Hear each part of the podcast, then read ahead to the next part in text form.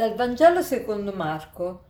In quel tempo gli apostoli si riunirono attorno a Gesù e gli riferirono tutto quello che avevano fatto e quello che avevano insegnato. Ed egli disse loro, Venite in disparte voi soli in un luogo deserto e riposatevi un po'. Erano infatti molti quelli che andavano e venivano e non avevano neanche il tempo di mangiare.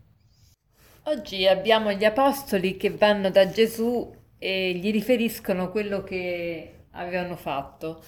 E che cosa ci dice questo? Che quando noi abbiamo un amico, noi vogliamo renderlo partecipe di, della nostra vita.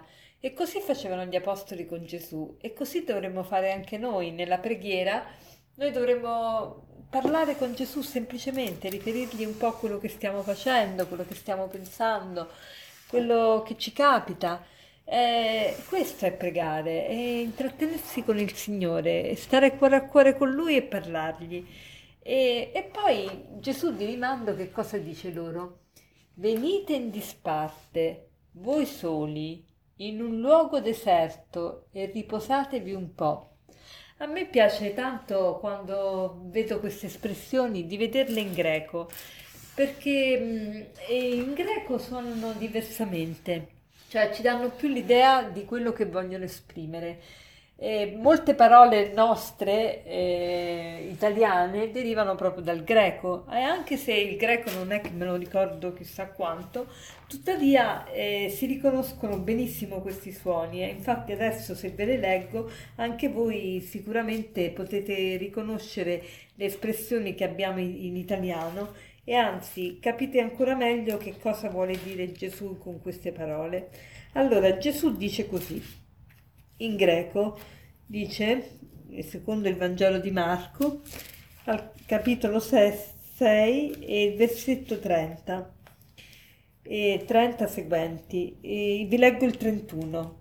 Kai legei autois deute iumeis autoi kateidian eis Eremon, Eremon, Eremon, richiama l'Eremon, no?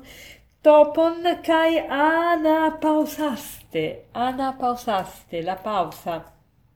Allora, Gesù dice, venite in disparte, voi soli, in un luogo deserto e riposatevi un po'.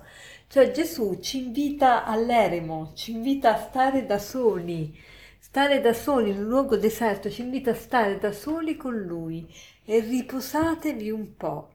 Quanto è importante questa pausa. Ana pausaste. La pausa, dovremmo prenderci più pause. Oggi, il proposito di oggi può essere proprio quello di fare una pausa, fermarci.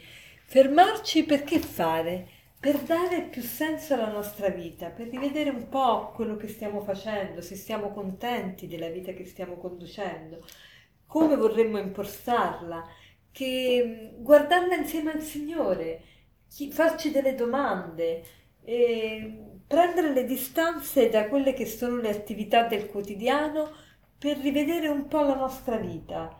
La pausa è essenziale alla musica, la pausa è essenziale alla vita, la pausa è essenziale in un discorso, Pensate a un discorso senza pause o una musica senza pause. Una musica senza pause è un rimbombo, un frastuono, è una cacofonia, ma non è armonia. La musica ha le note essenziali, ma sono essenziali anche le pause.